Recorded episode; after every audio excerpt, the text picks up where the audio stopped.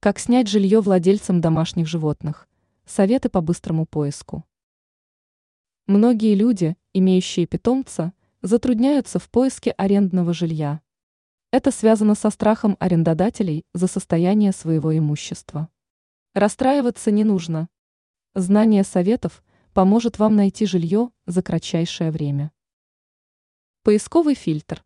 При наличии фильтра разрешено проживание с домашними животными – можно отобрать нужные объявления.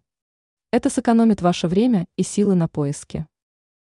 Общение с хозяевами жилья. В случае отсутствия нужного фильтра можно прибегнуть к переговорам с владельцами квартиры.